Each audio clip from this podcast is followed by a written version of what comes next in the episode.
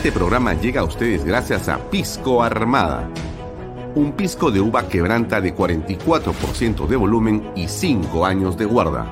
Un verdadero deleite para el paladar más exigente. Cómprelo en bodegarras.com y recuerde, tomar bebidas alcohólicas en exceso es dañino. PBM Plus, alimento para adultos con HMB. Proteínas, vitaminas y minerales con HMB. Vainilla y chocolate, que ayuda a mantener la fuerza de los músculos.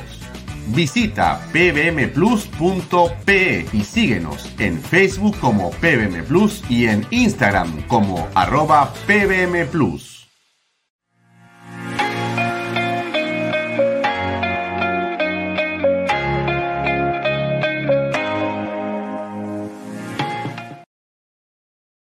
Bienvenido a la familia Sarcleti. Contamos con más de 20 años construyendo momentos especiales en más de 21 establecimientos ubicados en Lima y provincias. Tenemos la variedad de carta más grande para compartir en familia, con amigos o simplemente tomarte un tiempo para ti. ¿Estás listo para vivir la experiencia Sarcleti? Cumple el sueño de tu casa propia en las Lomas de Yura. Paga desde 935 soles mensuales, con todos los servicios agua potable, luz eléctrica, pistas y veredas. Comunícate por WhatsApp con una de nuestras asesoras o visita nuestra página web gprperú.com. Tu familia e inversión cómodas y seguras en las lomas de Yura. Indupark, lotes industriales desde 300 metros cuadrados. Págalos en 6 meses sin intereses. Indupark Crece con los expertos en desarrollo. ¿Qué tal amigos? ¿Cómo están? Muy buenas tardes. Gracias por estar con nosotros. Mi nombre es Alfonso Valle Herrera. Esto es Vaya Top Sport, Canal B, el canal del Bicentenario. Muy buenas tardes o buenas tardes, noches, 6 y 32. Hoy, como siempre, usted se puede conectar a través de mis redes sociales, las de Canal B, las de El Diario Expreso, que eh, salimos junto a sus redes sociales todas las noches en nuestro bloque estelar. También estamos en Best Cable, canal 95 y por Yotalam. Y también estamos conectados eh, en las repeticiones a eh, PBO. Bien, mucho que conversar. Vamos a hablar con Lucas Gersi en unos segundos y vamos a poder eh, saber qué fue lo que pasó el día de hoy pero esta es un poco eh, la imagen que, eh, digamos, nos ha dejado, que es la presencia de Aníbal Torres en el Congreso. Estamos ya con Lucas Gersi aquí. Lucas, ¿cómo estás? Buenas noches. muy buenas noches, estimado Alfonso. Muchas gracias por la, por la invitación acá a Canal B. Bien, solamente para contextualizar, escuchemos unos minutos, en realidad un minuto y medio, a Aníbal Torres en lo que dijo en el Congreso y lo comentamos, por favor. Ahí va. ¿Cómo? Por supuesto. Cuestión de confianza. En nombre del Consejo de Ministros. De esta manera, el jefe del gabinete, Aníbal Torres, planteó cuestión de confianza ante el Congreso de la República sobre la aprobación del proyecto de ley que establece la participación política del pueblo, que presentó minutos antes ante el legislativo. El referido proyecto de ley busca remediar una situación producida por la ley 31.399, que desnaturalizó uno de los, de los derechos más relevantes que se desprenden del texto constitucional y que resulta ser una de las bases del Estado democrático de derecho. Torres señaló que piden la derogatoria de la norma que limita el derecho al referéndum porque actualmente puede proceder por disposición del Congreso. Nadie puede limitar el poder soberano, sino aquellas limitaciones únicamente que constan en la Constitución. El referéndum es el principal instrumento de la democracia directa. Asimismo, se refirió a la posición que el Ejecutivo adoptará frente a un eventual rechazo de la cuestión de confianza planteada. El rehusamiento puede ser por cualquiera de esos mecanismos de declarar la inadmisibilidad, de declarar la improcedencia o cualquier otro mecanismo. Y eso, por supuesto, lo entenderá el Ejecutivo como un rehusamiento de la cuestión de confianza que estamos planteando en este momento. El jefe del gabinete reiteró que hace uso de herramientas constitucionales y que no es su intención cerrar el Congreso. No vengo a presentar el proyecto de ley con el fin de cerrar el Congreso. No, nosotros no estamos en ese camino. Nosotros queremos la gobernabilidad. Nosotros somos democráticos. Al finalizar su discurso, Aníbal Torres invocó al Congreso de la República a tratar la situación con seriedad y pensar en el bienestar de todo el país. Hmm.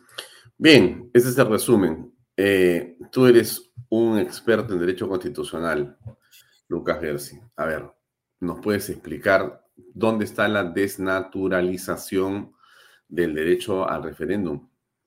Correcto, Alfonso. A ver, eh, en realidad todo lo que ha señalado el señor Aníbal Torres es manifiestamente falso el proyecto de ley respecto del cual se ha hecho cuestión de confianza no limita el derecho al referéndum, ni, limita ningún derecho, sino que es un proyecto de ley que se limita a reiterar lo que ya dice la Constitución. El artículo 206 de la Constitución dice, Alfonso, de manera expresa, que no puede haber referéndum sobre el cambio total o parcial de la Constitución, salvo que ese referéndum se origine en una votación en el Congreso. Y la ley que se aprobó el año pasado repite lo mismo. Entonces, inclusive si esta ley fuese derogada, ello no permitiría la Asamblea Constituyente y no generaría ningún cambio, porque esta es una ley que solamente repite lo que ya está establecido antes. Entonces, todo este discurso del gobierno de limitación del derecho de referéndum es totalmente falso, absolutamente falso, radicalmente falso, porque no se puede cambiar la constitución del Perú, salvo por una votación que se origine en el Congreso de la República. Mm. Estamos viendo el artículo 206, eh, Lucas. Eh, y, eh, a ver, vamos a pensar lo siguiente. Si el Congreso de la República, de manera soberana, decide derogar la ley, vamos a, vamos a pensar que le hace caso a Aníbal Torres, por un segundo, ¿correcto? Derogar la ley, ya. Eh, ¿Eso cambia la constitución? No, porque ahí sigue diciendo que eh, la reforma constitucional pasa por el Congreso, pero además dice que el referéndum eh, en realidad no está en discusión, nada de lo que está diciendo Aníbal Torres. Efectivamente, no, no está en discusión, esto es clarísimo. La ley que se aprobó recientemente, que de hecho fue una iniciativa muy interesante de Jorge Lazarte, del Movimiento de Integridad, ¿no es cierto? Esta ley no restringe ningún derecho, sino que se limita a aclarar, reiterar lo que ya está establecido en la Constitución. Entonces, inclusive si a Aníbal Torres le aceptaran la, confianza y se derogase esta ley, no habría cambio alguno. No habría... Esta es la ley 31399. Esta es la que, según el, señor Aníbal Torres, el presidente y todos los ministros, dicen que esta ley restringe los derechos ciudadanos al referéndum. esa es la ley Lazarte. Pongámosle ese nombre, por facilidad. La ley, ley Lazarte no restringe ningún derecho. Es una ley que solamente aclara, reitera, precisa lo que ya está establecido en la Constitución. ¿No es cierto? ¿Esto es lo que se llama una ley de extensión o interpretación constitucional? Eh, no, no, no, no, no. Esa no, es una ley de interpretación constitucional. Es una ley que en realidad está reiterando. Es una ley de reiteración, si queremos llamarlo así. Claro, y por esa razón es que el Tribunal Constitucional atendiendo a una solicitud del Ejecutivo sobre esta ley, le dice que esta ley es constitucional. No, no, no, Alfonso, eso todavía. Ah, no, ha ocurrido eso. Yo pensé que esta ya era. No, no, no. Esta ley ha sido cuestionada por el Poder Ejecutivo ante el Tribunal Constitucional y el Tribunal Constitucional ya por bastantes meses tiene este caso pendiente de, resolverse. Entonces yo también en la mañana ah. comentaba, el Tribunal Constitucional podría contribuir a desactivar esta bomba. El Tribunal Constitucional podría hacerle un enorme servicio al país. El día de mañana, cuando los magistrados del TC vayan a trabajar, ¿deberían los magistrados resolver un caso cualquiera o deberían resolver este caso? Mañana deberían resolver este caso. Porque este caso tiene al país al filo del abismo y el TC el día de mañana podría votar el proyecto de sentencia que seguramente ya está elaborado, convocar una conferencia de prensa y decirle al país, este tema es así. Y con eso ya se acaba el circo, se acaba este enfrentamiento, este ataque de Aníbal Torres que ha hecho contra el Congreso y podríamos cerrar este capítulo de la crisis política. Entonces, desde acá, una invocación al TC. El TC podría resolver este tema mañana.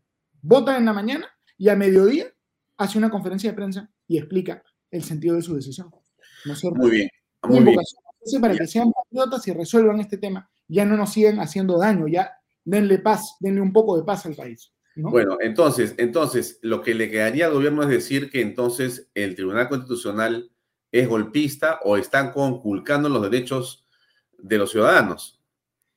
Correcto, pero ya el intérprete, el intérprete supremo de la Constitución es el TC y no el Ejecutivo, ¿no? Cuando el TC habla, hay que, se puede estar uno en desacuerdo, pero hay que aceptar. Bien, ahora, pero ha dicho una cosa el señor eh, Salas que me gustaría poner en unos segundos para que tú escuches. Eh, esperando el pronunciamiento del Congreso de la República, Salas ha hecho lo siguiente, hoy ya saliendo del Congreso. Correcto. Encima de la Constitución. Así que es una facultad exclusiva y excluyente ahora del Poder Ejecutivo interpretar lo que vaya a responder el Congreso. Así es. Eh, Lucas, ¿escuchaste? Él dice que es una facultad del Poder Ejecutivo, es decir, él quiere eh, volver a traer a colación la denegación fáctica de la confianza. Y ahí el señor Salas está totalmente equivocado, porque ahí el TC ya se pronunció. ¿Y qué dice? Que no puede haber denegación fáctica de la confianza. El Congreso de la República, a través de una ley muy buena que fue propuesta por Adriana Tudela y aprobada por el Congreso, dijo que ya no puede haber denegación fáctica de la confianza. Ese tema fue llevado al TC, el TC en ese caso sí se pronunció, confirmó la norma y dijo que no hay tal cosa como denegación fáctica de la confianza. Entonces, si el gobierno hace una denegación fáctica de la confianza, simple y llanamente está cometiendo un golpe de Estado, una situación golpista. ¿no? Eso ya está fuera del ordenamiento jurídico. Ya, pero la impresión que todos tenemos es que detrás de esto en realidad hay eso que es un deseo de cerrar el Congreso. Escuchemos lo que dijo Totalmente sobre ese tema, a ver, son 20 segundos. ¿Cómo no? Cerrar el Congreso. Si el Ejecutivo hubiese querido cerrar el Congreso, señor, yo soy abogado y sé lo que se hace. Hubiésemos presentado dos o más proyectos de ley, planteando dos o más cuestiones de confianza respecto de estos, puesto que nada impide formular estas de manera simultánea o sucesivamente, de la misma manera en que ustedes como Parlamento han aplicado mecanismos de control político como interpelaciones y censuras de manera sucesiva e incluso simultánea. Son herramientas con las que contamos y de la forma en que se usan estos mecanismos que evidencian la intención de estos órganos del Estado. Bueno, ¿qué, qué opinas al respecto? Bueno, es, una amenaza, ¿no? Es una manera de decirle al Congreso, yo tengo el poder, yo soy todo, tú no eres nada, el día que yo te quiera destruir, te puedo destruir en cinco minutos. Ese es el mensaje que él está planteando, ¿no es cierto? Entonces, eh, digamos, acá hay una dimensión jurídica y una dimensión política. La dimensión jurídica, ya le hemos explicado, este proyecto de ley, de la ley Lazarte, ¿no es cierto? Eh, no tiene mayor mayor relevancia para el Estado de Derecho. Si se eliminase esta ley, no es que se podría hacer asamblea constituyente porque eso lo prohíbe la Constitución. ¿No es cierto? Ese es un tema, el tema jurídico. Pero si vamos al tema político, al tema político, acá claramente lo que está buscando el Poder Ejecutivo es ya hacer una ofensiva contra el Congreso. Está buscando su disolución. ¿No es cierto? Si es que el Congreso de la República eh, declara improcedente la confianza o acepta la confianza, de repente el gobierno va a buscar interpretar la denegación fáctica o alguna otra cosa parecida. Entonces, frente a esta ofensiva política, el Congreso tiene que contestar también políticamente. A estas alturas ya es claro, ya es evidente que hay un proyecto autoritario en marcha, que el gobierno quiere cerrar el Congreso, imponer la Asamblea Constituyente y movernos a un modelo al estilo boliviano. Evo Morales incluso está hoy día en Puno. Este es un operativo concertado. Viene la OEA, va Evo Morales a Puno, ¿no es cierto? Hacen la toma de Lima. Son varios eh, ataques en varios flancos, muy bien organizados, muy bien concertados. Entonces el Congreso tiene que contestar. ¿Cómo debería contestar el Congreso? De manera contundente, poniendo en agenda el debate sobre la suspensión del presidente. Porque a estas alturas es evidente que el presidente tiene una agenda en contra del Estado de Derecho.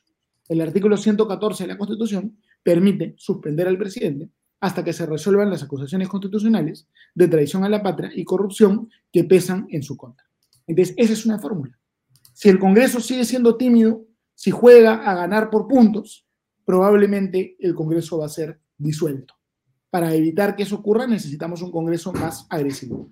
La única defensa eficaz es el ataque, en este caso. Eh, la subcomisión ha admitido la denuncia constitucional eh, de la fiscal de la Nación contra Pedro Castillo. Y creo que esto comienza a ser la eh, clara razón por la cual ellos han avanzado en esta ofensiva. O sea, sienten que en realidad los días parecen estar contados con Pedro Castillo. ¿Tú tienes esa percepción? Yo siento que el Congreso ha avanzado un poco hacia, hacia esa dirección, pero todavía es muy prematuro porque hay varias etapas que todavía no se han, eh, digamos, cubierto y el tema de los votos a veces no es cierto. Entonces el Congreso ha avanzado, sí, pero más lento y menos de lo que a todos nos gustaría. Y yo quiero un Congreso que responda, que avance, que vaya perdiendo el miedo y que eh, nos ayude a preservar la democracia en este momento tan difícil, no tan duro. Claro, pero bien, entendiendo claramente el punto de vista jurídico, en el político todavía queda un espacio para hacerte algunas preguntas más, eh, Lucas, y es lo siguiente. Eh, aquí, en realidad, eh, ¿a qué está apuntando entonces el presidente Castillo? En realidad, lo que están buscando, parece una pregunta tonta, pero quiero hacerla así. en realidad, piensan disolver el Congreso de la República. Eso es. Definitivamente, claro que sí, por supuesto. Lo que quiere hacer el gobierno es decir, eh, cuestión de confianza. Si me apruebas la confianza, entonces yo voy a interpretar que yo puedo hacer un referéndum por la Asamblea Constituyente sin pasar por el Congreso. ¿No es cierto? Si es que tú me niegas la confianza, ya tengo una bala de plata de dos y la siguiente semana planteo otra. Y se acabó. Es un juego de un matón que pecha al niño más pequeño de la escuela y busca eh, básicamente llevárselo de encuentro. ¿no? Eso es lo que estamos viendo ya es una ofensiva que quiere quebrar eh, el, sistema de separación de poderes. Bien. es muy importante poder actuar, ¿no? Bien, entonces tienes a un Congreso que no parece entender todavía con claridad lo que tiene que hacer. Hay un Tribunal Constitucional que podría zanjar el tema y pasamos a otro asunto, pero hay otros em, eh, factores acá. Y uno es la calle. Y ahí está en eh, plena, digamos, este, desarrollo una nueva convocatoria que hemos visto por Reacción a Perú. Y esta convocatoria eh, está eh, llamando a la gente a, digamos, salir nuevamente para el día domingo, si no me equivoco, y el punto eh, de reunión es la Plaza de Armas. ¿Entiendo o, estoy equivocado? Correcto, sí. esta vez la movilización que se está planteando en Lima es una movilización que tiene por objeto que los participantes podamos confluir en la Plaza de Armas para reivindicar el carácter público de esta plaza de manera absolutamente pacífica. Ya por mucho tiempo la Plaza de Armas ha estado totalmente cercada, militarizada, ni siquiera los turistas han podido entrar, nadie ha podido entrar. Entonces queremos eh, que la movilización sea ir hacia la Plaza de Armas de manera absolutamente pacífica para poder ingresar, así como hace unos pocos días eh, unos maestros del SUTEP pudieron ingresar también a la Plaza de Armas. Entonces, el día domingo se va a llevar a cabo esta movilización. Estoy seguro que se va a llevar a cabo con mucho éxito. Y además, en otras ciudades del Perú también va a haber movilizaciones, ¿no? En Huancayo, en Trujillo y en otros lugares también van a haber movilizaciones. Y más adelante vamos a convocar otras movilizaciones más que van a ser masivas, más masivas, seguro que la del 5 de noviembre. Bien, ¿y por qué han determinado que sea Palacio de Gobierno? Eh, eh, nosotros estamos eh, llevando a cabo estrategias. No queremos que todas nuestras marchas sean iguales. Van a haber diferentes sorpresas que van a venir como parte de los operativos que llevamos a cabo en contra del adversario político. ¿no? Por ejemplo, esta vez se está planteando también un paro y ya se ha trabajado muchísimo con gremios que van a plegarse también este paro y vamos a ver finalmente qué tal sale. Mm. Para terminar, eh, Lucas, bueno, ¿qué llamado le haces a la población? Bueno, em, el llamado que se le hace a la población, que ya lo hemos hecho antes, es que no es posible resolver esta crisis política sin una participación activa y masiva de la sociedad civil y de todos los sectores democráticos. Entonces, la oposición tiene que dejar de canibalizarse a sí misma. La oposición tiene diferentes sectores. Hay gente que pertenece a partidos políticos que son unos pocos y luego hay independientes. Hay gente que es muy conservadora, muy liberal y otra gente que es de izquierda, de centro, etc. Tenemos que olvidarnos momentáneamente de las diferencias que puedan haber y defender los valores más básicos, más fundamentales del Estado de Derecho. Porque si no defendemos esos valores, entonces ya no vamos a tener ni siquiera un espacio donde procesar democráticamente nuestras diferencias. Y estamos con un plan autoritario en marcha, un plan golpista en marcha. Y ese plan lo tenemos que frenar. Y ese es el trabajo de todos nosotros en este momento. Bien, muchas gracias Lucas. Sé que estás muy ocupado, así que te deseo mucho éxito y un gran abrazo. Gracias por acompañarnos. Gracias, Alfonso. Siempre feliz de conversar acá con ustedes. Muchas gracias. Bien, era el doctor Lucas Gersi que eh, nos acompañó al principio del programa para comentar lo que ha venido pasando el día de hoy. Realmente es una situación en extremo delicada, ¿no? Eh, entonces, el programa lo hemos alterado un poco de orden pero igual eh, avanzamos con todo. Agradeciendo nuevamente a Lucas por eh, la gentileza de habernos acompañado unos minutos al principio. hemos tocado los dos temas que son centrales. Uno es el tema de la marcha, que es para el, convocada para la próxima, el próximo domingo, y eh, lo relacionado con Aníbal Torres y esta presentación de la cuestión de confianza. Vamos a tener también otro invitado el día de hoy, que debe entrar en unos minutos más, y él es eh, Emilio Rossi. Emilio Rossi es un abogado eh, especialista en el tema de las telecomunicaciones y eh, vamos a conversar en torno a los derechos para transmitir el Mundial Qatar 2022 en el Perú. Algo está ocurriendo ahí y em, Emilio Rossi tiene un punto que conversar con nosotros porque hay ciertas dudas en torno a qué ocurre con las poblaciones más alejadas, que no tienen acceso a quienes han contratado eh, y tienen el derecho para la transmisión. Eh, en fin, vamos a hablar de eso, porque es un tema muy, pero muy interesante. Vamos a conversar con Emilio en unos minutos más. Eh, también tenemos el día de hoy familias vulnerables, les cuento para que sepan a las 8 de la noche va a estar eh, Juliana Calambroyo con dos estupendos invitados, eh, Juliana Caxa y José Miguel Nieto. Va a ser una conversación muy, muy interesante sobre, por supuesto, la actualidad eh, política, entre otras cosas. Eh, bueno, entonces la cuestión de confianza ha sido realmente el detonante de hoy, ¿no? Ha sido una situación realmente sorpresiva por la forma, pero es sin dudas una, eh, digamos, presentación de Aníbal Torres, ya sin ningún tipo de reparo, que apunta directamente a denostar y a insultar a la eh, fiscal de la Nación. Ustedes han escuchado seguramente la cantidad de cosas que ha dicho Aníbal Torres en relación a la eh, magistrada. Em, entonces, ha sido un ataque directo de él, de todas las formas posibles y le ha hecho quien debería estar en la cárcel es ella, no yo, ¿no? Em, y como había señalado Lucas, efectivamente Aníbal Torres ha amenazado con presentar sucesivas cuestiones de confianza simultáneas para, en realidad, eh, que quede habilitado el presidente para disolver el Congreso, o sea, cerrarlo en buena cuenta y convocar elecciones nuevamente.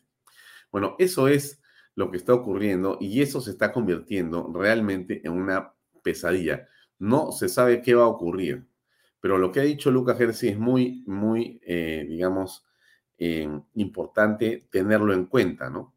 El Tribunal Constitucional, en virtud de lo ocurrido, podría perfectamente eh, mañana mismo resolver el problema. Porque creo que de muchas maneras eh, es claro, o mejor dicho, clarísimo, pero no lo hace aún, ¿no? Y nos ahorraría este interregno de eh, preocupación, de tensión, porque Castillo está pues embalado, ¿no es cierto? Siente que ya le llega la soga al cuello, está realmente muy, pero muy eh, constreñido, muy presionado. A pesar de que él dice que no queremos cerrar el Congreso, te lo está diciendo en la cara para que sepas que lo que quiere es cerrar el Congreso. En realidad se ha pasado el señor este, Aníbal Torres. Escuchémoslo otra vez para que no le quede duda a usted. Ejecutivo hubiese querido cerrar el Congreso. Señor, yo soy abogado y sé lo que se hace hubiésemos presentado dos o más proyectos de ley, planteando dos o más cuestiones de confianza respecto de estos, puesto que nada impide formular estas de manera simultánea o sucesivamente, de la misma manera en que ustedes como Parlamento han aplicado mecanismos de control político como interpelaciones y censuras de manera sucesiva e incluso simultánea. Son herramientas con las que contamos y de la forma en que se usan estos mecanismos que evidencian la intención de estos órganos del Estado. Hmm.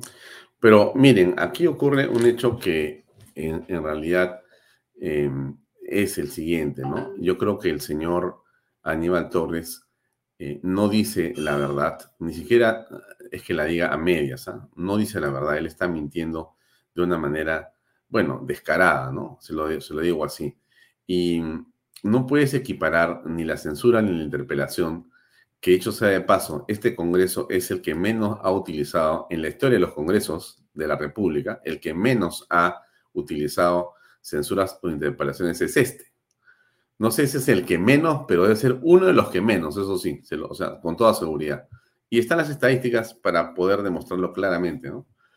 Eh, y la censura y la interpelación no son un abuso, es eh, el evidente control político que tiene que hacer el Congreso de la República. Si el Congreso de la República no censura, o mejor dicho, no interpela y o censura, según sea la gravedad de lo que está viendo, entonces, ¿para qué está el Congreso de la República?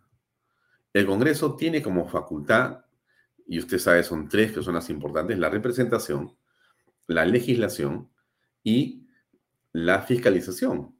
Y la fiscalización tiene que ver con lo que estamos hablando y lo que se refiere el señor Aníbal Torres. ¿Y cómo fiscaliza? Utilizando la Carta Magna. ¿Y qué es la Carta Magna? Cuando tú ves que el ministro no hace las cosas bien, lo llamas para interpelarlo. ¿Qué es la interpelación? Le mandas un, grupo de preguntas, 10, 20 preguntas por adelantado. Dice, señor ministro, venga para hablar del tema 1, 2, 3, 4, 5, 6. Esta cosa queremos preguntarle. Están las 10 preguntas. El ministro viene con asesores, trae videos, este, trae documentos, eh, hace lo que quiera y, contesta las preguntas en el Congreso. Los, los, congresistas lo miran, le preguntan, le repreguntan, hasta luego y se va. ¿Dónde está lo inconstitucional de esto? ¿Dónde está lo ilegal? ¿Dónde está el abuso del derecho de decir que porque yo llamo como congresista a un ministro de Estado para preguntarle qué está haciendo usted en tal o cual materia, en tal o cual contrato, o tal o cual cosa, o tal circunstancia que ha ocurrido, ¿dónde está qué cosa? Es, realmente pues una, una tontería decir eso. Y la interpelación, ¿cuántos interpelados en este, en este, en este o sea, la interpelación es mandarlo a su casa. Creo que ha sido a la señora Betsy Chávez, ¿no? Y creo que a uno más. No sé, habrán sido dos o tres interpelaciones. Tampoco es tanto. Para 75 ministros, oye, en realidad es prácticamente nada. Y de eso es de lo que se queja el señor Aníbal Torres. Dice, eso es ilegal, es un abuso, es un abuso del derecho. ¿Cómo puede decir una cosa así? Realmente es un hombre que está con todo respeto por el doctor Aníbal Torres, que no lo conozco personalmente, pero me parece que por momentos no sé si exagera o realmente está confundido o voy a pensar mal, realmente lo que nos quiere hacer es embaucarnos, hacer un, eh, digamos, eh, discurso populista mentiroso. porque está faltando a la verdad clamorosamente. No puedes comparar la censura o la interpelación con eh, lo que puede ser eh, una disolución o una, o una, o una eh, negación de confianza. No tiene nada que hacer. O sea, no hay, no hay nada que hacer, nada que hacer, nada. Pero en fin, bien, creo que ya está, son las 7 de la noche, está con nosotros Emilio Rossi. Déjenme poner nuestra diapositiva con el rostro del invitado. Em, bien, la pregunta que hemos hecho nosotros, esto tiene, esto tiene una, tremenda importancia lo que vamos a conversar. A usted le gusta el fútbol y si no le gusta, le gusta a su esposo, le gusta, en fin, a las mujeres también les encanta el fútbol hoy día porque veo un montón de personas eh, de sexo opuesto que eh, hablan y hablan y hablan y opinan con una gran, digamos, este, em, profundidad sobre el tema del fútbol, ¿no? Yo me quedo sorprendido realmente cómo hay damas que saben tanto. Un deporte que antes era más más masculino y hoy día, en realidad, se ha convertido en un deporte popular para ambos sexos. Pero en todo caso, eh, ¿qué sucede con los derechos de transmisión del Mundial Qatar 2021? Que yo sepa, yo no sé, miro el fútbol como usted, no soy un, un gran fanático del fútbol, pero sí veo el Mundial, por supuesto. Aunque no juegue en Perú, igual es partidos fantásticos. Pero yo entendía que lo tenían dos empresas. Me pareció que lo tenía Latina y que lo tiene DirecTV. Eso es hasta donde yo me quedé. Y me dijeron, no, DirecTV tiene todos los partidos y creo que Latina tiene algunos de los partidos. Mi hijo sabe más, me estuvo comentando el otro día.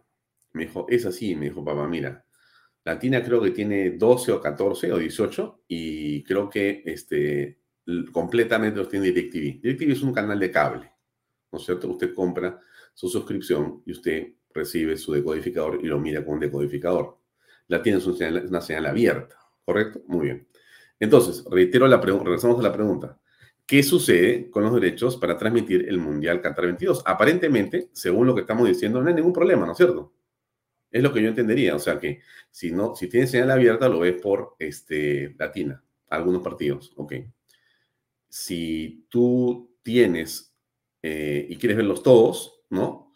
Eh, bueno, compras tu decodificador donde esté la gente de DirecTV, pues lo pones, pagas y, miras, ¿no? Habrá un contrato trimestral, anual, ya, eso es un tema, etcétera, etcétera, no sé cómo será. Bueno, ese es aparentemente todo el, todo el rollo, pero hay algo ahí atrás que es eh, muy delicado y que podría estar vulnerando los derechos de usted. Miren, yo no sabía, pero entonces aquí entra Emilio, Emilio Rossi para comentarnos de qué se trata, si es así o de repente estoy equivocado. Emilio, buenas noches, ¿cómo te va? Hola Alfonso, ¿cómo estás? Buenas noches. Muchas gracias por la invitación a tu programa. Un gusto eh, que nos acompañes, estimado Emilio. Eh, yo he hecho una explicación, eh, no sé si es correcta, pero en todo caso te pregunto, ¿cuál es el problema? Si hay un medio que tiene los derechos para la, digamos, señal abierta y uno para el cable, ah, ¿qué más hay? Todo está bien. ¿Por qué podría haber un problema con los derechos para esa transmisión? En principio no hay problema. Ah, eh, en principio no hay problema, sino que esta discusión data del Mundial pasado. Del Mundial en el Perú accedió al Mundial y hubo una intención que inicialmente muchas personas podrían decir es el derecho a, la libre contratación, pero sobre el, derecho a la libre contratación está el derecho a una libre y leal competencia en el mercado de cable operadores, en el cual yo estoy eh, incluido porque soy gerente de la Asociación Peruana de Televisión por Cable. Nosotros tenemos como dentro de nuestros fines la protección de esta industria, que está cambiando mucho en estos días con el streaming y todo, pero sucedió esto y, hubo una intención de justo esas dos empresas de dos mercados que uno le provee al otro, digamos, la señal abierta es proveedor de insumos de la industria del cable. Entonces se pusieron de acuerdo y eh, bueno, la intención era que, DirecTV sea la única empresa cable operadora que tenga Latina, por lo tanto tendría solamente, pese a que DirecTV tenía la exclusividad por, los derechos del fútbol también en el Mundial pasado, por señal cerrada, que es televisión por cable. Ahora, diferenciemos dos cosas. El cable en sí es un sistema por el cual entran varios canales, una grilla se conforma de diferentes formas, tiene 50, 100 canales, lo que sea, y se llevan estos canales hasta el cliente. Un canal de señal cerrada puede ser creado por el mismo cable operador o por un tercero, eh, por esta vía, digamos. Los canales de señal abierta, ¿por qué se llama señal abierta? Porque están, usan la tecnología del espectro radioeléctrico que le entrega el Estado. Y esta empresa puede estar en el cable también, obviamente. ¿ya? Entonces, en el caso de DirecTV, DirecTV tiene los derechos para DirecTV, a través de DirecTV Sports, lleva los partidos del Mundial. En resumen, el tema. Ya, pero eh, ¿dónde habría una vulneración a los derechos de los usuarios? Ya, a ver, te explico. Sí, sí, sí, o sea, yo, eh, a ver, mm, tengo una buena antena, no tengo cable, no tengo plata para cable, lo veo con mi antena, digamos, esas de pato, de pato creo que se llaman, ¿no es cierto? De conejo. De conejo, perdón, de pato. Bueno, de conejo y perfecto, veo eh, señal abierta Canal 2, ¿correcto? Latina. Entonces veo los partidos que Latina transmite. Si, tengo, si tengo dinero eh, y no quiero utilizar de conejo, bueno, pongo Direct TV Sport, pago mi, lo que sea y me pone mi, mi deco en la casa y veo los, los partidos mundial. ¿Dónde está la afectación a las personas? Ya, ahí. DirecTV, para comenzar, hasta la época del, del, Mundial pasado, era considerado, creo que el cable más caro, o uno de los cables más caros, iba a un segmento específicamente. Entonces, si pensamos en provincias donde hay cables de 20 soles, de 15 soles, y, y, el consumidor muchas veces no puede pagar más que eso, algunos sí, pero en muchos casos no puede pagar, DirecTV no era una opción. ¿Ya? Entonces, este, en, en ese caso, eh, Latina, tú lo has dicho, va por señal abierta, pero también hay un problema ahí. La señal abierta no llega bien a todo el Perú y se ha apoyado en la industria del cable para que llegue a los lugares más alejados. Ejemplo, Loreto. En los lugares donde llueve, la señal abierta llega muy mal. Entonces, siempre el cable tiene una función preponderante en este caso. Sumamos al hecho de que el fútbol es un, el Perú es un país futbolero, súper futbolero. Sea, el Perú es un país futbolero.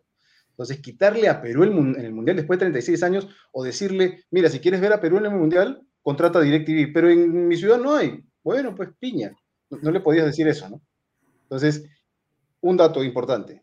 En el Perú, la encuesta nacional de hogares del INEI ha sacado una estadística que más o menos demuestra que de los 8 millones de hogares, casi 5 millones tienen televisión por cable. O sea, no es un número pequeño. En el Perú, la gente consume televisión por cable de diferentes precios. Entonces, ahí sí viene la afectación al consumidor, porque si se cerraba este trato entre Latina y DirecTV, muchos peruanos no hubieran podido ver a Perú en el Mundial, gracias a una medida cautelar que nosotros conseguimos en el proceso que tenemos contra Latina y DirecTV y que al día de hoy sigue judicializado. Es que muchos peruanos pudieron ver a Perú en el Mundial. No es un, no es, digamos que, un tema que querramos sentirnos, eh, digamos que, más allá de lo que debemos, digamos, pero creo que por esa razón se logró el beneficio para nuestros asociados y para, sus, para los consumidores en general. Ya, te refieres que vía una medida cautelar, lo que se logró es que los cableros en el Perú pudieran transmitir el mundial, además de pudieran transmitir Latina y Latina tenía los derechos del mundial. Claro. Ahora, Latina argumentaba que, que, la FIFA le había prohibido que, que, que estén en, un servicio de televisión por cable. Eh, durante el proceso en Ocitel se demostró que la, que la FIFA nunca le prohibió nada. Fue un acuerdo entre ellos, un acuerdo comercial. Lo que pasó en el Mundial de Rusia. En el Mundial de Rusia, sí, sí. sí. En, en, en, este particularmente no ha pasado nada de lo común, ¿no? ¿Cuántos cableros tiene la asociación a la que tú perteneces y representas? 65. 65 cableros. Sí. Ya. Estos señores eh, que son empresarios están en todo el Perú están en todo el Perú. Y de hecho hay otros más, hay, de hecho hay otros más que, que, que, hay otras empresas adicionales. Nosotros contamos con 65 asociados. Ya. Los 65 asociados eh, tienen tarifas, por lo que tú me comentas, digamos, populares, por llamarlo de alguna manera. Populares, claro.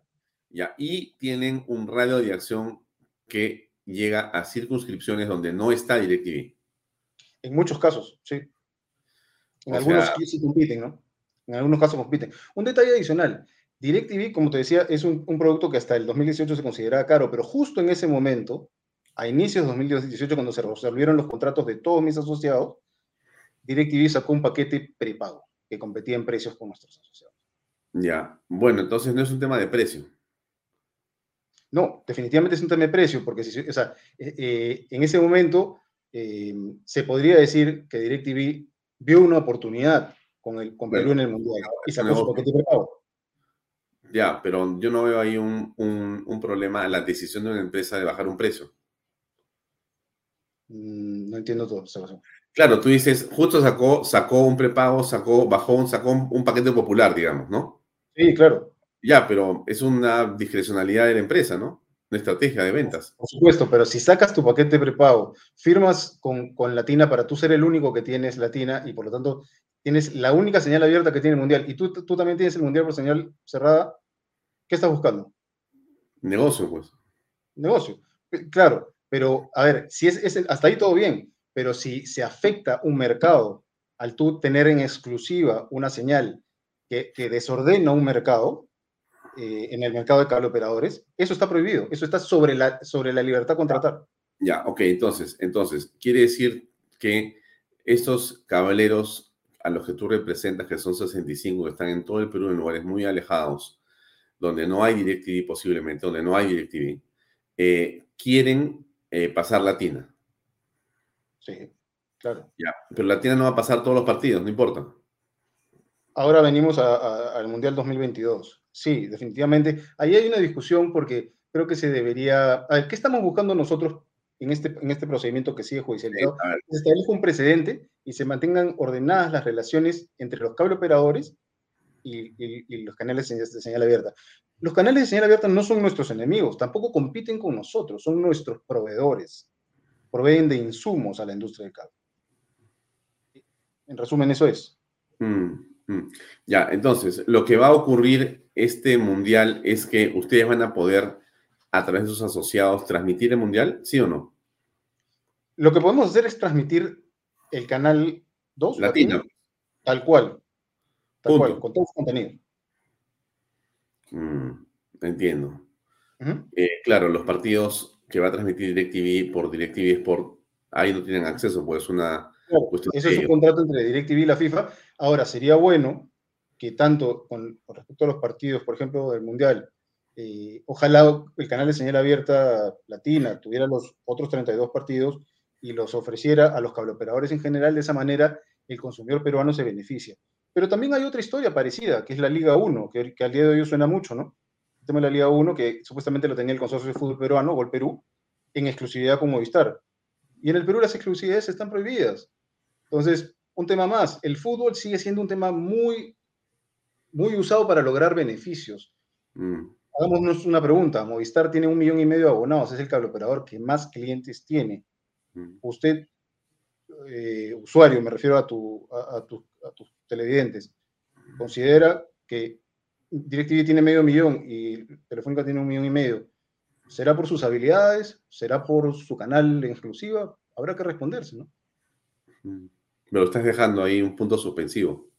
Claro, habrá que responderse, no, no lo sé. O sea, considero que que si ese contenido, como sucedió en Argentina, en Argentina un cable operador tenía la señal exclusiva y luego el, la, autoridad local, dígase los CITEL, eh, estableció que se ordenara esta cuestión de una mejor manera, se ofreciera a todos los cable operadores por igual el contenido en condiciones de mercado, es decir, van a haber partidos que son gratuitos y partidos que van a costar. Si el cable operador puede pagarlos, los paga y sus usuarios los ven, pero de esa manera no desordenas el mercado de cable operador que dicho sea de paso, es un mercado que está sufriendo al día de hoy porque está sufriendo cambios importantes. Yo no creo que vaya a morir la industria del cable, pero va a transformarse, porque todos sus proveedores, por ejemplo, ESPN, Star Disney, HBO, Paramount, lo que sea, todos ya tienen servicio de OTT por streaming. Mm. Entonces, claro, eh, acá compitiendo con Lo estaba diciendo Juan Carlos Sutor. Eh, bueno, a ver, dice, para ver las carreras de Fórmula 1 ha tenido que contratar a Star Plus, ¿no es cierto? Sí. Ya, eh, bueno, y Star Plus ya es un OTT, o sea, es un sistema de múltiples eh, medios, eh, canales y contenidos, ¿no es cierto? Enorme, ¿no? Donde tú tienes ahí todo lo que se te puede ocurrir en deportes y series espectaculares. De hecho, yo también me he suscrito a Star Plus para ver Fórmula 1, como dice Juan Carlos Sutor, porque no solamente Fórmula 1, el tenis completo, en fin, tienes todo en Star Plus. Parezco yo vendedor de eso. Bueno, pero que ese, ese es un e-, ejemplo de lo que está pasando en la industria. ¿A eso te refieres? De acuerdo. La industria del cable va a cambiar. Según dicen los expertos, no va a desaparecer, pero si el día de hoy tú tienes una, una grilla de 120 canales, digamos, eh, lo que va a suceder es todos sus, todos sus canales van a, migrar a ser, uno, todos digitales, y dos, van a cambiar de cantidad, van a terminar siendo 30, 35 canales em, de diferente perfil, pero ya no canales que cuestan, si te diría lo que cuesta el paquete ESPN Star Disney a un cable operador, tú fueras cable operador me darías la razón. Dirías, oye, me están haciendo, aparte de ser mi proveedor, me hace la competencia. Cuéntanos, ¿cuánto cuesta, más o menos? Depende del cable operador. Depende de la cantidad de abonados que tenga. Bueno, pues si tienes mil, ¿cuánto es? ¿Cuánto, ¿Cuánto puede costarte? Lo único que te puedo decir es que representa solamente ese paquete, que son 20 canales, eh, una, una, parte considerable del flujo del negocio. Una parte importante. ¿10 mil, 20 mil dólares al mes? No, de lejos. Te estás quedando chico en la décima parte. ¿Ah, sí? Sí. Wow, ya. Bueno, y Juan Carlos otra pregunta. ¿Qué propone el señor Rossi? ¿Qué propongo yo? Simplemente que, eh, uno, en mi caso, yo busco defender esta industria. Por lo tanto, quisiera que, el, que, los contenidos buenos se ofrezcan a todos los cableoperadores por igual. Pero, ¿qué significa que los cableoperadores por, igual se beneficien? Se beneficia el consumidor. El consumidor puede en Puno, en Loreto, en Tacna, Tumbes, eh, poder eh, recibir esos contenidos a través de su cable operador local y no tener la obligación de contratar Telefónica o DirecTV. Si quiere contratarlos, perfecto. La competencia es sana y buena, pero todos por igual. Hmm. tal nos dice, Ross indica que DirecTV violaría la libre competencia y no permite a los operadores de cable actuar en el mercado con ese producto. Un claro uso de posición de dominio. Se podría decir. ¿Qué piensas de lo que dice AZAL? Sí, en, este, en el caso, para no entrar en temas muy técnicos, eh, el caso que tuvimos con la TINA DirecTV era de colusión vertical, pero dentro de la colusión vertical está implícito el concepto de posición de dominio. La mm. TINA cuenta con posición de dominio en su mercado relevante. Omar, Omar Iglesias dice, no, el problema. Todos queremos ver el fútbol, pero los canales son los dueños de los derechos. ¿Cuál es el problema? Mm, ya, ok. Si lo ves por separado, pero si lo ves como uno proveedor del otro, Latina, proveedor de la industria del cable y un proveedor importante, si lo tiene un solo cable operador, vulnera la lógica de la libre competencia. Eso ya es entrar en detalle, realmente podría tomar un poco largo el tema. Bueno, muy bien. Emilio, te agradezco mucho por tu, por tu tiempo, por habernos acompañado estas 20 minutos y nos has explicado lo que está pasando. Eh, pero te pregunto algo así. Eh, definitivamente no vamos a poder ver desde Latina o por Latina todos los partidos. No, esa es decisión de la, ya de, la empresa. Contrata a los otros 32 partidos y los pasa por ahí. Lo que quería decir y aprovechar la tribuna en tu, programa, que estamos buscando que, de acuerdo a lo que señaló el mismo CITEL, que se desarrollen políticas públicas de Mastoffer. Ojo, el mismo CITEL lo propuso. ¿Qué son las políticas públicas de Mastoffer? Es la obligación de los canales de señal abierta de alcance nacional de ofrecer a todos los cableoperadores por igual.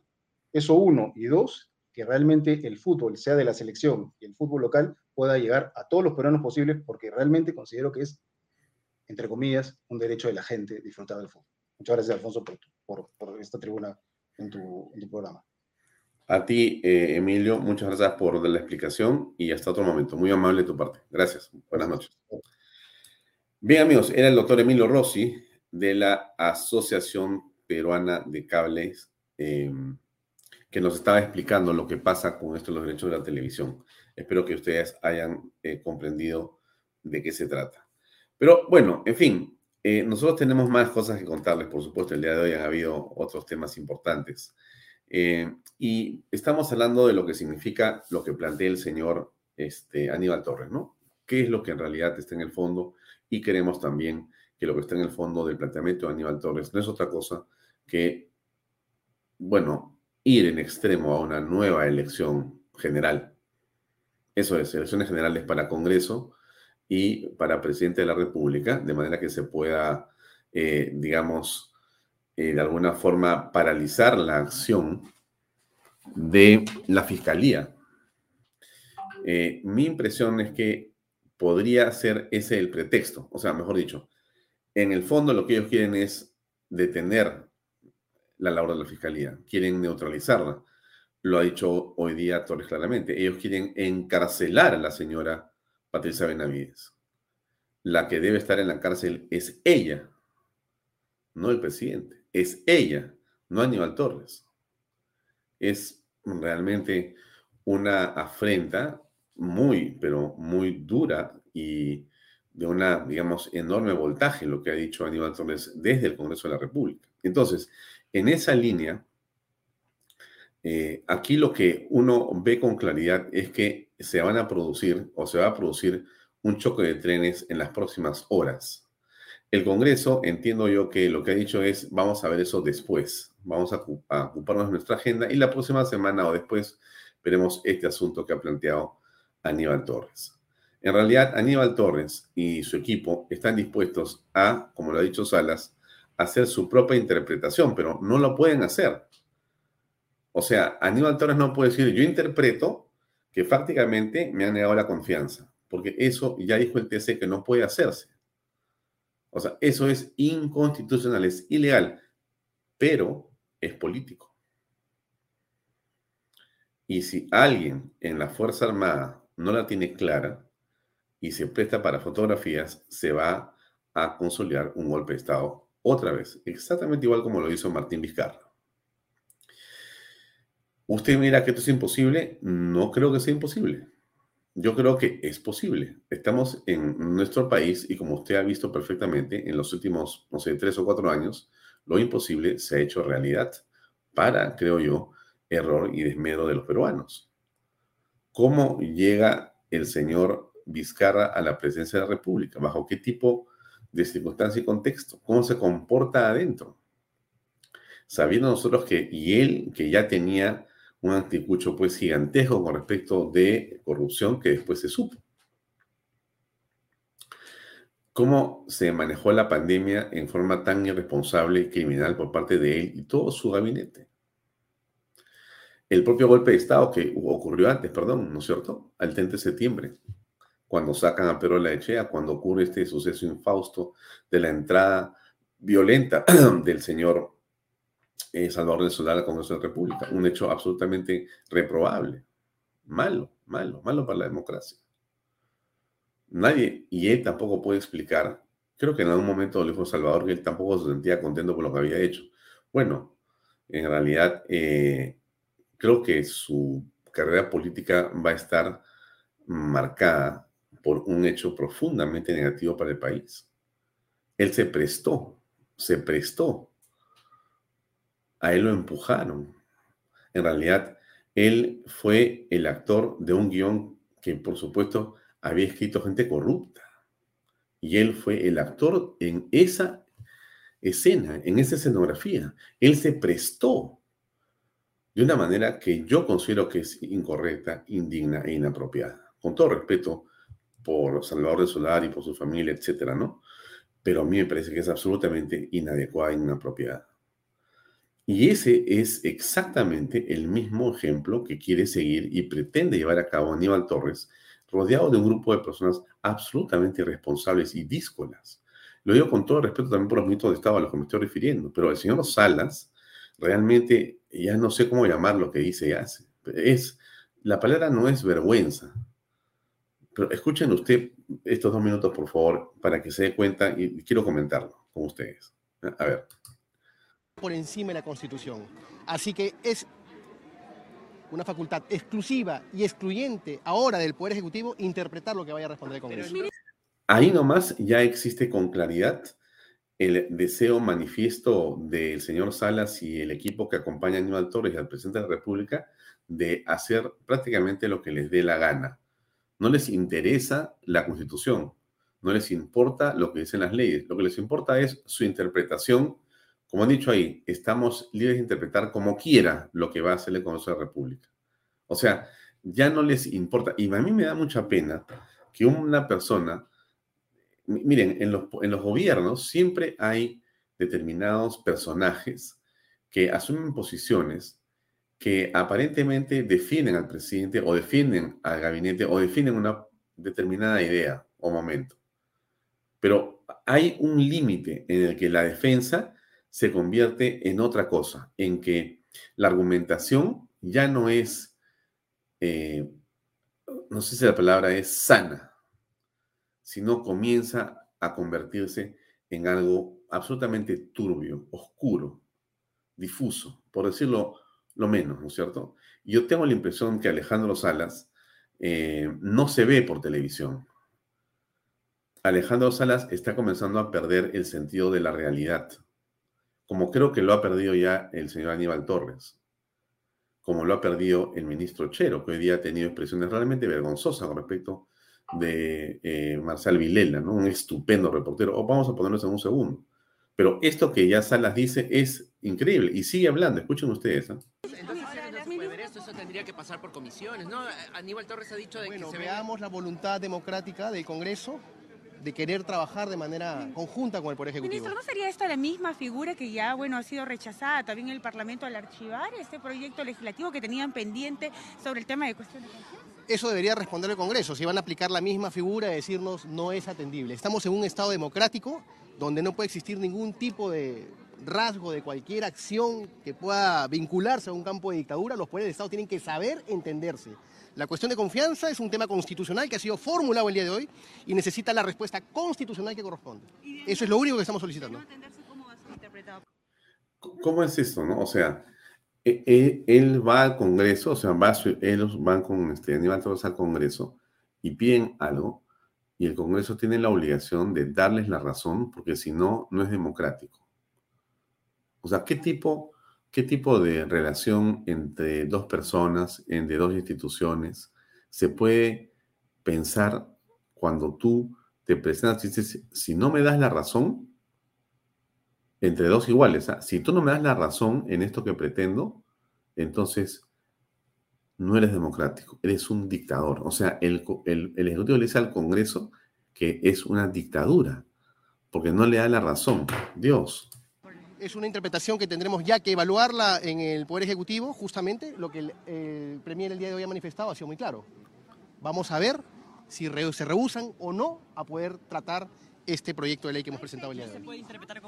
Eso lo tiene que responder el Congreso. Nosotros vamos a estar atrás de que se le dé eh, respuesta al trabajo que hemos ido el día de hoy a llevar en favor de los ciudadanos para devolverle lo que corresponde en cuanto a participación ciudadana en materia de referéndum que había sido limitado. Y eso, otra vez, por eso, por eso que yo digo que van perdiendo el sentido de la realidad, ¿no? Porque yo puedo entender muchas interpretaciones políticas, pero lo que me, me produce una sensación de mucha tristeza y, y realmente de frustración, Es ver a personas que tienen un rango ministerial diciendo las mentiras que dice el señor Salas. Yo seguramente cuando lo vea lo saludaré y, respeto sus opiniones, pero lo que sí puedo decir como ciudadano es que yo creo que él está mintiendo. Usted se da cuenta claramente porque la ley a la que se refieren ellos en ningún momento cercena, corta, reduce ningún derecho eh, constitucional, menos el de referéndum, porque lo que la ley 31.399 ha eh, señalado, en realidad eh, básicamente está interpretando o está copiando prácticamente lo que dice la Constitución de la República. O sea, no es que sea una ley, digamos, que ha inventado derechos, que ha cortado, no, es, si usted lee este, la ley, de lo que se trata acá, y dice claramente, no, mira, artículo 40 de la ley, ¿eh? improcedencia de referéndum. No pueden someterse a referéndum las materias y normas que se refiere el párrafo artículo 2 de la Constitución, 32 de la Constitución, ni aquellas que no se tramitan según el procedimiento establecido en el primer párrafo del artículo 206. Se refiere al 206. Se refiere al 206 y el 206 dice claramente eso toda reforma constitucional debe ser aprobada por el Congreso.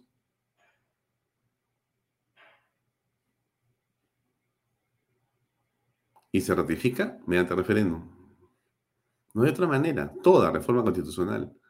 Y se, ratifica por medio del referéndum.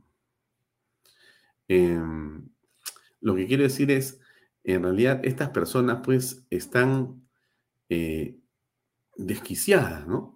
Si- sigamos escuchando Sara un ratito, por favor.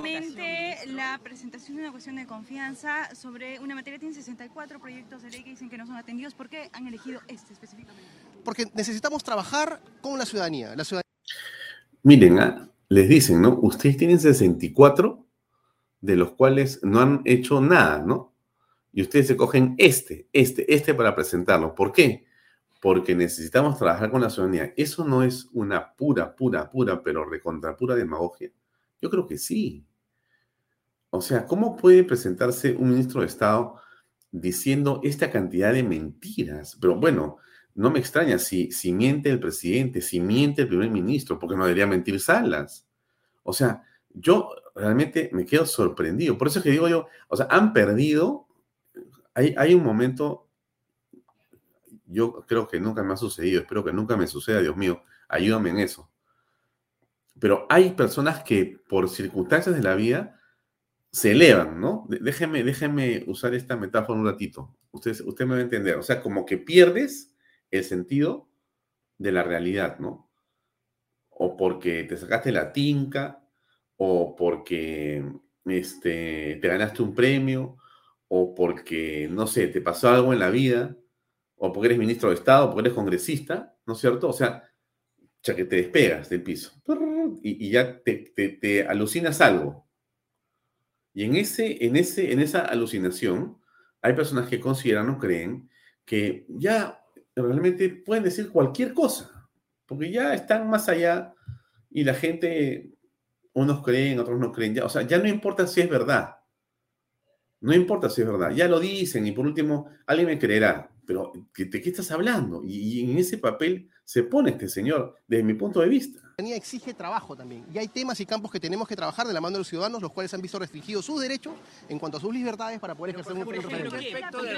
Ministro, ¿tiene Hay muchos campos, son muy amplios los campos que que pueden trabajar. esto con la iniciativa que ustedes en algún momento presentaron que también fue rechazada, del de la nueva constitución a través del referéndum también?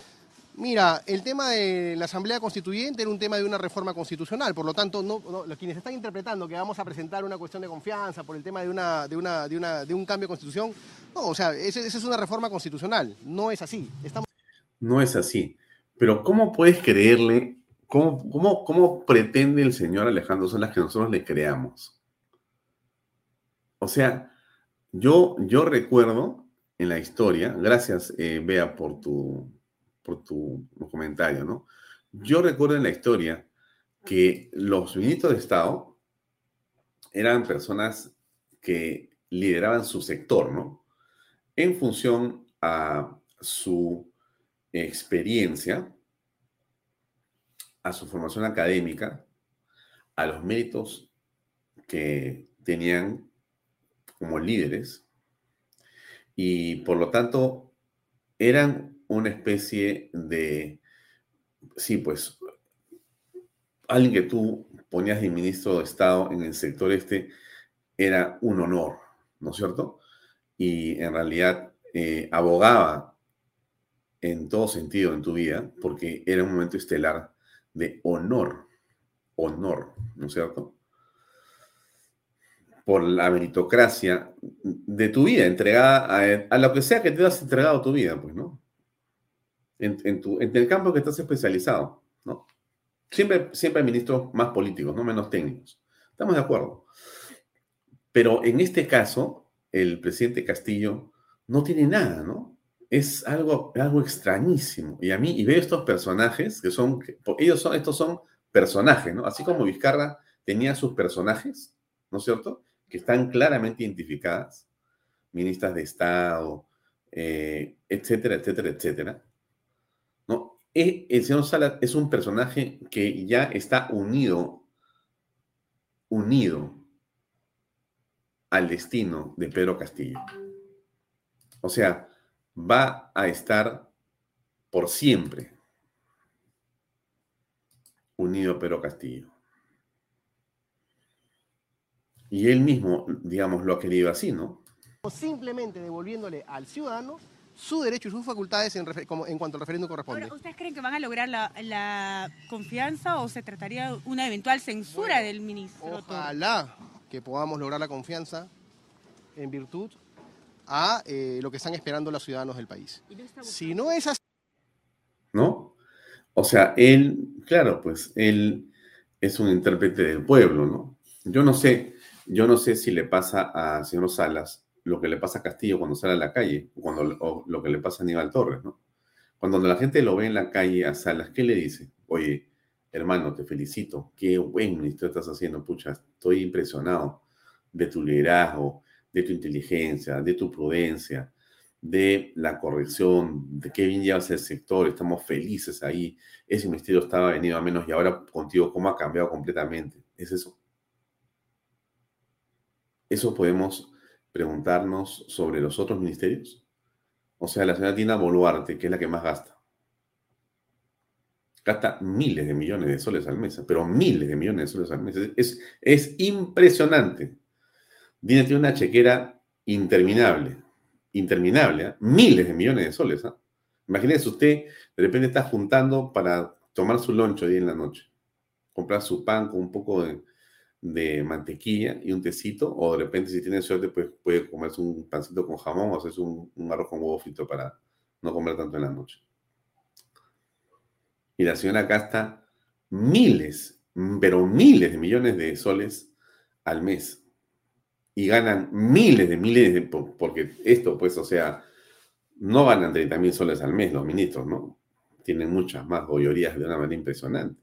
Pero eso tampoco me parece tan grave, ¿no? Que ganen, que, ganen o que no ganen. A mí me parece importante que tengan resultados. Y este hombre, Salas, en las carteras que ha estado, no hace nada.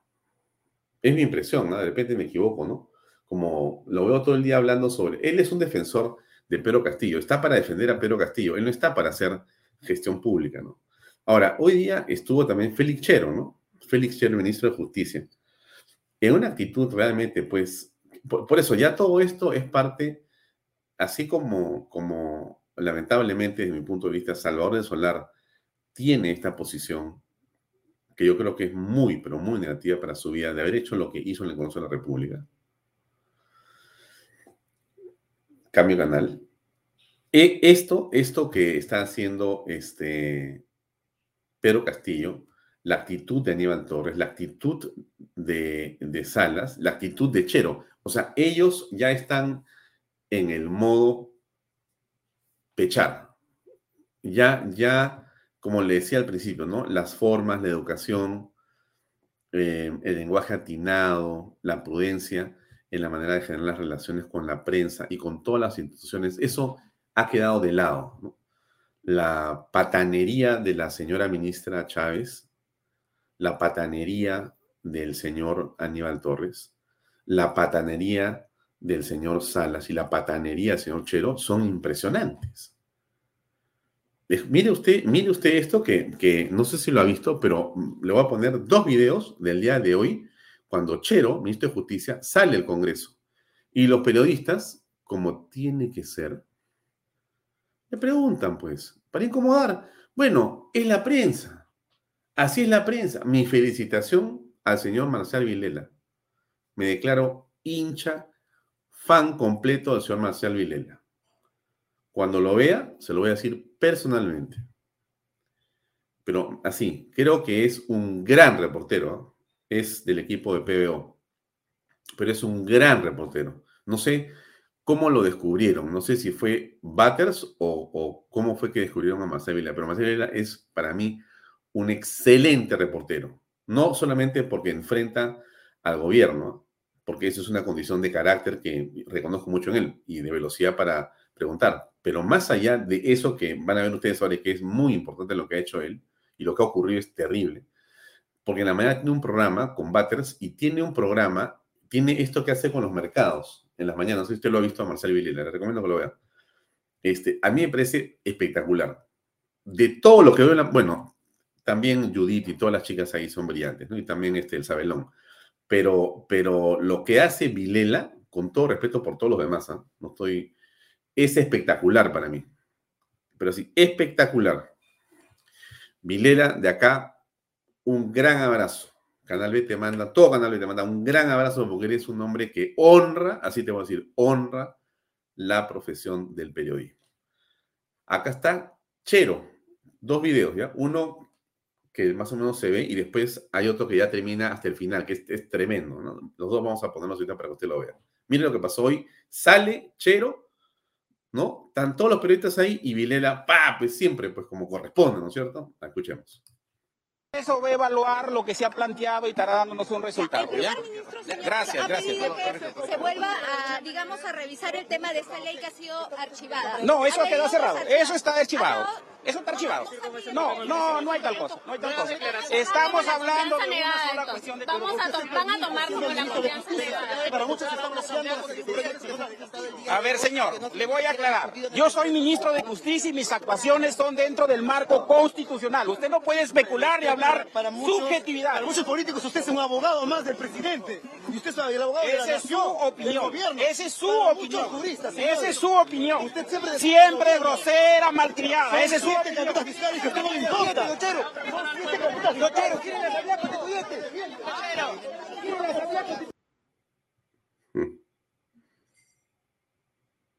¿Qué, qué- yo, ¿Qué se computan, no? Yo, yo sí me pregunto, siempre me pregunto eso cuando veo estas cosas. ¿Qué se cree un ministro de Estado? ¿Qué, qué te puedes creer porque tengas un chofer en la puerta con unas motos que te llevan y la gente te saluda en el ministerio, ¿no? Pues después nadie te saluda. Y tienes una oficina. ¿Qué te sentirás? Pues poderoso, no sé, más, más simpático. ¿Qué, qué te, qué te sentirás? Más sabio. No, no tengo idea. Pero esto es una cosa impresionante. Y entonces, esta es la otra toma de lo mismo, ¿ok? A ver, señor, le voy a aclarar. Yo soy ministro de Justicia y mis actuaciones son dentro del marco constitucional. Usted no puede especular y hablar subjetividad. Para muchos políticos usted es un abogado más del presidente. Y usted. Esa es su opinión. Esa es su opinión. Esa es su opinión. Siempre grosera, malcriada. Esa es su opinión. Se le va a preguntar al pueblo ¿Por qué no les importa el sueldo? El sueldo. Mira, Mira, en este momento atacan a los medios de comunicación. Eso es lo que permiten aquí. Ataca esta seguridad. Incluso está declarando. Lo golpea en estos momentos. Le han golpeado. Ten cuidado. No te agredido. Está declarando. Está declarando. Hermano, no te agredido, permiso. Hemos visto que usted agrede, señor. Permiso, por favor. Estás tirando. policía. Mira. ¿Qué estás haciendo? Mira que me estás haciendo. ¿Por qué golpea usted? ¿Que para eso le pagan a usted? Para eso le pagan a usted. Para eso le pagan, señor. Hemos visto cómo usted golpea a mi compañero, señor. Usted es un policía que se debe a la bandera, no a los políticos corruptos, señor.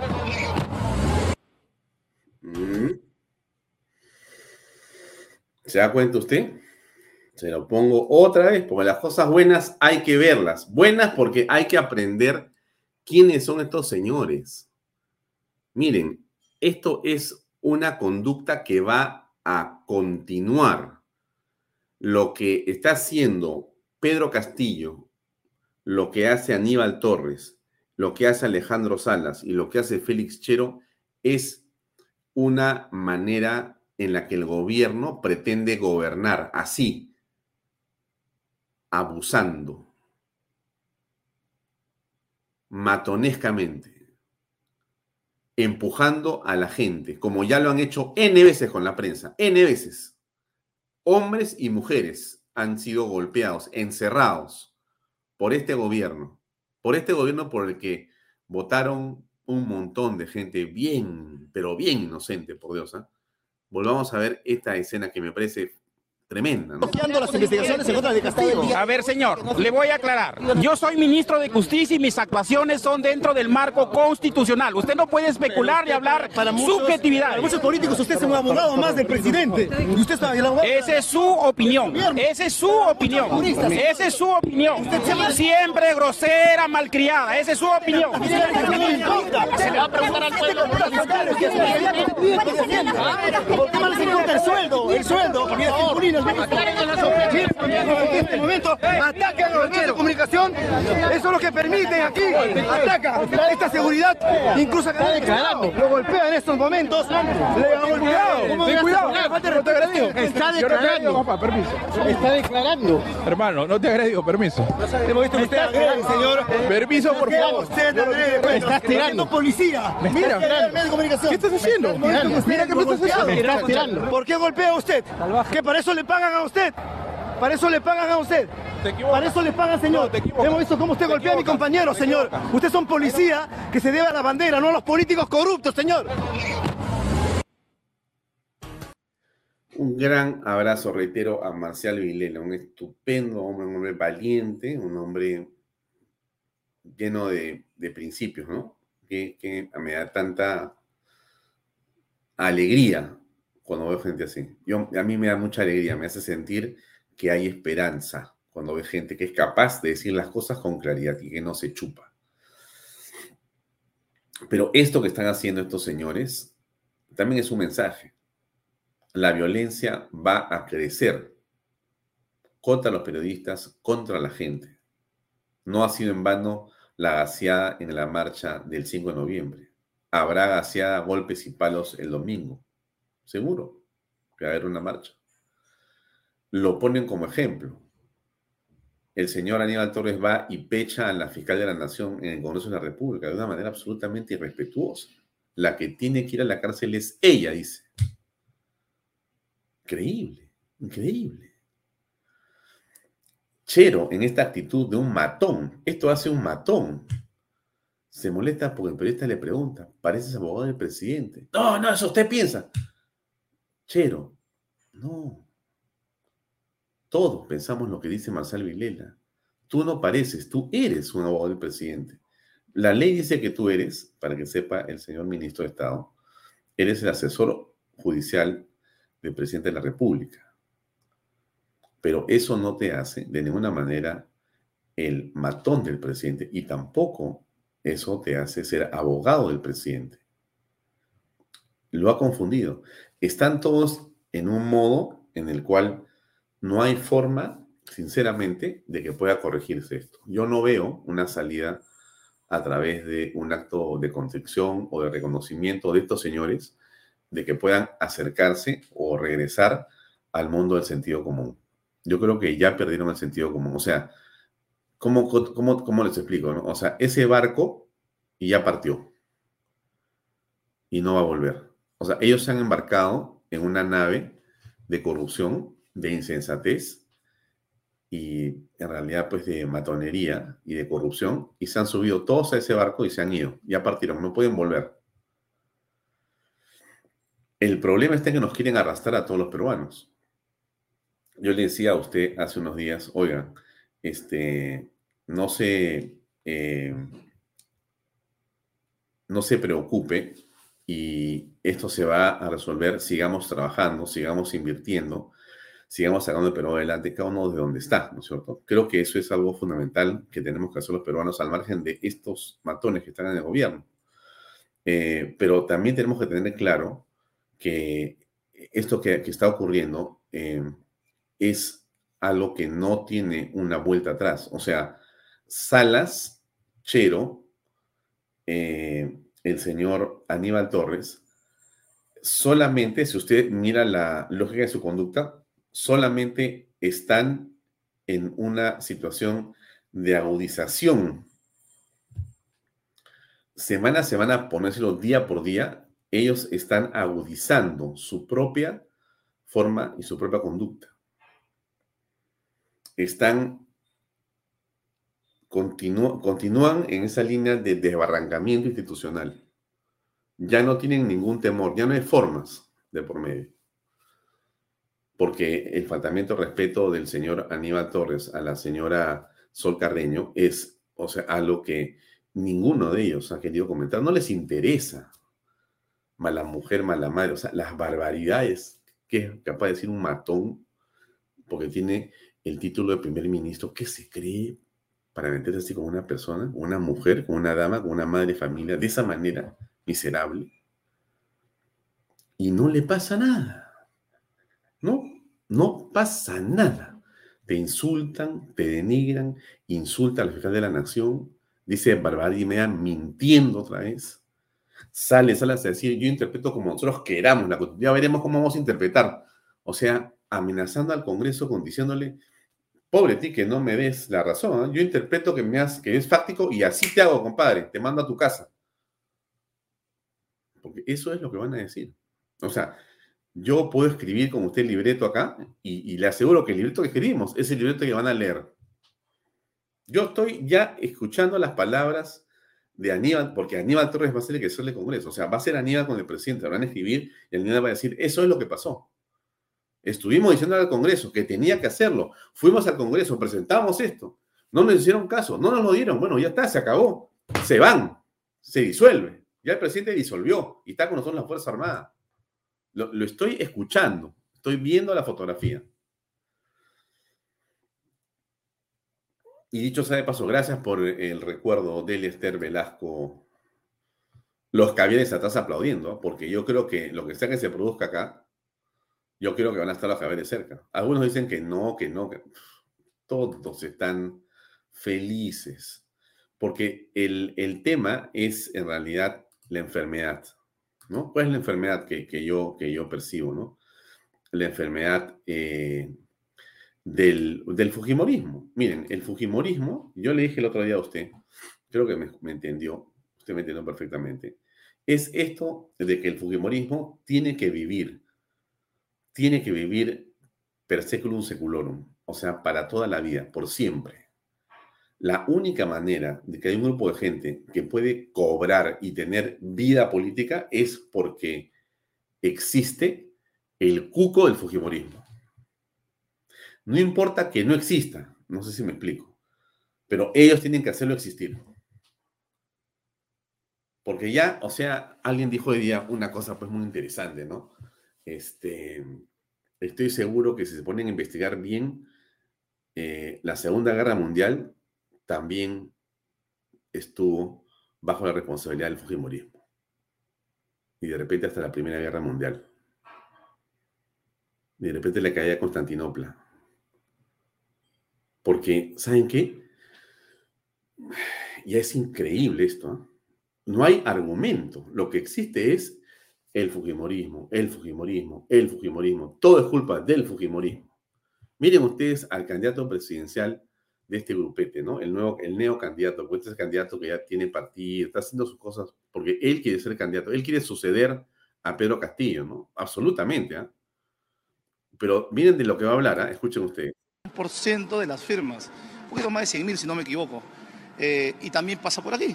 Pero existe el mecanismo del referéndum directo, que nosotros hemos debatido mucho y ustedes nos criticaban cuando nosotros decíamos que el referéndum podía ser directo, ¿se acuerdan? Porque si tú recolectas eh, el 10% de las firmas, el referéndum es directo, no pasa por el Congreso, y va al Jurado Nacional de Elecciones, que es el que tiene que evaluar si las firmas valen o no, y punto.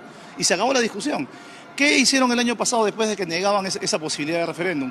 Mutilarlo. Y sacaron una ley que mutila no el derecho solamente del gobierno, que también es un derecho, sino el derecho de la población, ¿no? ¿Cuál es la urgencia de, digamos, de activar ese porque, mecanismo son, referéndum? Porque son derechos ciudadanos que no te pueden compulcar, que son derechos constitucionales.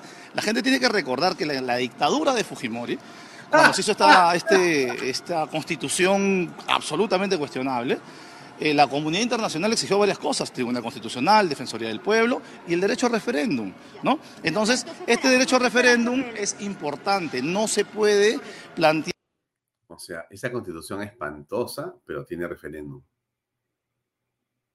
Es, es pues, este, Bermejo igual contradicciones, ¿no? Porque Bermejo es una persona que solamente sabe contradecirse. Qué increíble este hombre. ¿eh?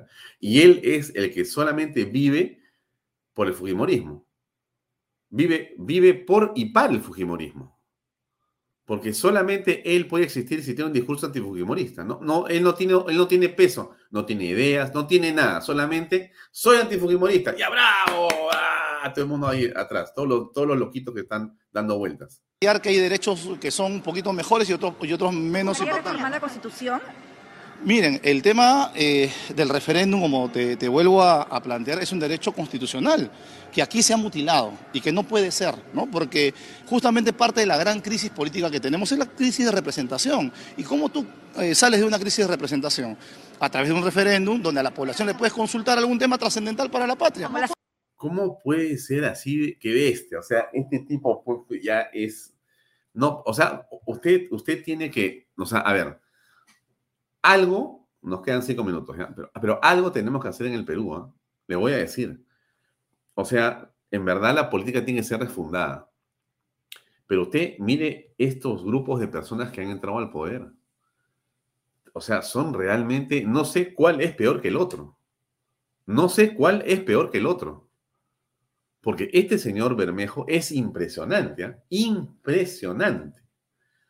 Impre- dice, dice cualquier cosa, cualquier cosa. Asamblea Constituyente. La Asamblea Constituyente, como puede ser la industrialización del país, como puede ser este, acuerdos de carácter internacional. O sea, vamos a consultarle a un referéndum al pueblo sobre la industrialización del país. ¿Qué estás hablando? Mira, es que, es que, ¿sabe qué? ya no, ustedes han estado en el programa de ayer. Si usted no estaba en el programa de ayer, le, pido un favor. Mire el programa de ayer y escucha a Sillonis y al congresista Víctor Flores, si no me equivoco, del partido Fujimorista, para que se asuste Bermejo. ¿Qué cosa dice el congresista y qué dice Sillonis? Por favor, pongan a funcionar Chavimochic, porque va a crear 500 mil puestos de trabajo. ¿Qué referéndum? Bermejo, ¿qué referéndum? ¿De qué referéndum hablas? Por favor, o sea, hay que ser pues ignorante para hablar una cosa así, qué increíble. O sea, pon a funcionar Chavimochic, Chavimochic 3. Es un tema, tiene que firmar la ministra. Y en un año y medio hay medio millón de puestos de trabajo ahí para los peruanos, para salir de la pobreza, para poder generar, ¿qué cosa? Bienestar en la, en la, en la población, que la gente vaya al colegio, tenga su casa, pueda eh, tener felicidad en su vida. Eso es. ¿Qué referéndum para industrialización? ¿Qué bestia para hablar cualquier cosa? Increíble estos tipos. ¿Qué Se debe consultar a la población, porque muchas veces la población cuestiona justamente ¿no? el accionar del Congreso porque no se les consulta. Porque en, la- en la- en las elecciones, por ejemplo, miren, el tema de la Asamblea Constituyente, el señor Johnny Lescano, hasta el señor El Moradito, y todos los candidatos, la mayoría de los candidatos plantearon que se tenía que hacer una Asamblea Constituyente. Claro, en campaña. Pero cuando llegan al, al poder, se olvidan. Los Claro, cuando llegan al poder, ¿a qué se dedican? ¿Por qué no comentas, Bermejo, eh, algo de las 400 páginas de la Fiscal de la Nación? Algo de los 190 elementos de convicción. Porque de repente todos se olvidaron. La, la orden de Palacio está, díganle a los abogados que desaparezcan. ¿Ustedes han visto a, Benji en alguna parte? ¿Se acuerdan que era Benji? No Kenji, Benji, ¿se acuerdan? ¿Dónde está Benji? Le encanta la televisión. No, está bien, ¿no? Desapareció. ¿Y por qué desapareció? ¿Ustedes se han puesto a pensar por qué desapareció Benji y ya no hablan ya del tema? ¿Acaso ha terminado? ¿No? Han desaparecido porque el tema penal lo tienen perdido. O sea, está acá y el hombre está ya agarrado prácticamente casi pues hecho triza penalmente. Y lo único que le queda para salvar al presidente, y ya el grupo que está ahí, toda esta organización criminal según la fiscalía, lo único que les queda a ellos es esto, patear el tablero. Están haciendo esto para salvar el pellejo de Pedro Castillo y el de ellos también. Yo les he dicho a ustedes, la cárcel o el poder, el poder, como sea, a patadas. Bien, terminó el programa. Me he quedado con 20 cosas para comentarle. No sé, se las comentaré mañana. Gracias por acompañarnos. Nos vemos mañana a las seis y media en punto en otra edición de Vaya Talks por Canal B, el canal del Bicentenario. Gracias por acompañarnos. Hasta mañana. Este programa llega a ustedes gracias a Pisco Armada. Un pisco de uva quebranta de 44% de volumen y 5 años de guarda. Un verdadero deleite para el paladar más exigente. Cómprelo en bodegarras.com y recuerde, tomar bebidas alcohólicas en exceso es dañino. PBM Plus, alimento para adultos con HMB. Proteínas, vitaminas y minerales con HMB. Vainilla y chocolate. Que ayuda a mantener la fuerza de los músculos. Visita pbmplus.pe y síguenos en Facebook como PBM Plus y en Instagram como arroba PBM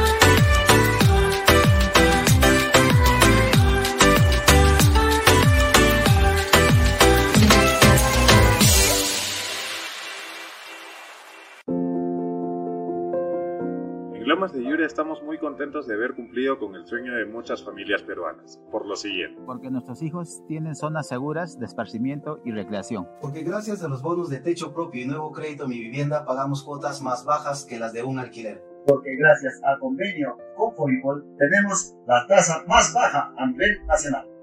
Porque nos brindan espacios cómodos y agradables. Porque contamos con los servicios básicos las 24 horas porque me permitió desarrollar mi negocio familiar. Así como estas y otras familias, los invitamos a que ustedes también formen parte de nuestro proyecto Las Lomas de Yura. Indupark, lotes industriales desde 300 metros cuadrados. Págalos en 6 meses sin intereses. Indupark, crece con los expertos en desarrollo.